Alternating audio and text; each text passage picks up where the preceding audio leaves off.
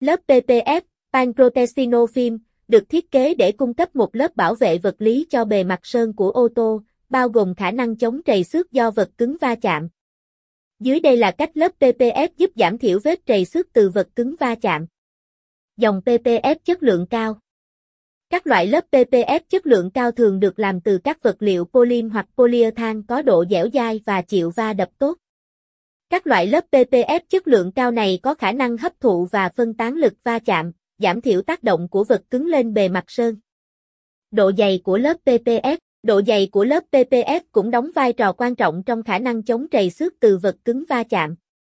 Lớp PPF dày hơn thường có khả năng chịu va đập tốt hơn và bảo vệ bề mặt sơn khỏi vết trầy xước hơn.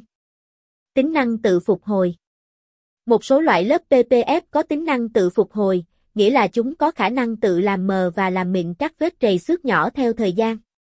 Điều này giúp giảm thiểu sự xuất hiện của vết trầy xước từ vật cứng va chạm trên bề mặt sơn của ô tô. Sự dẻo dai và co giãn Lớp PPF thường có tính dẻo dai và co giãn, giúp chịu được lực va chạm mà không gây ra vết trầy xước trên bề mặt sơn.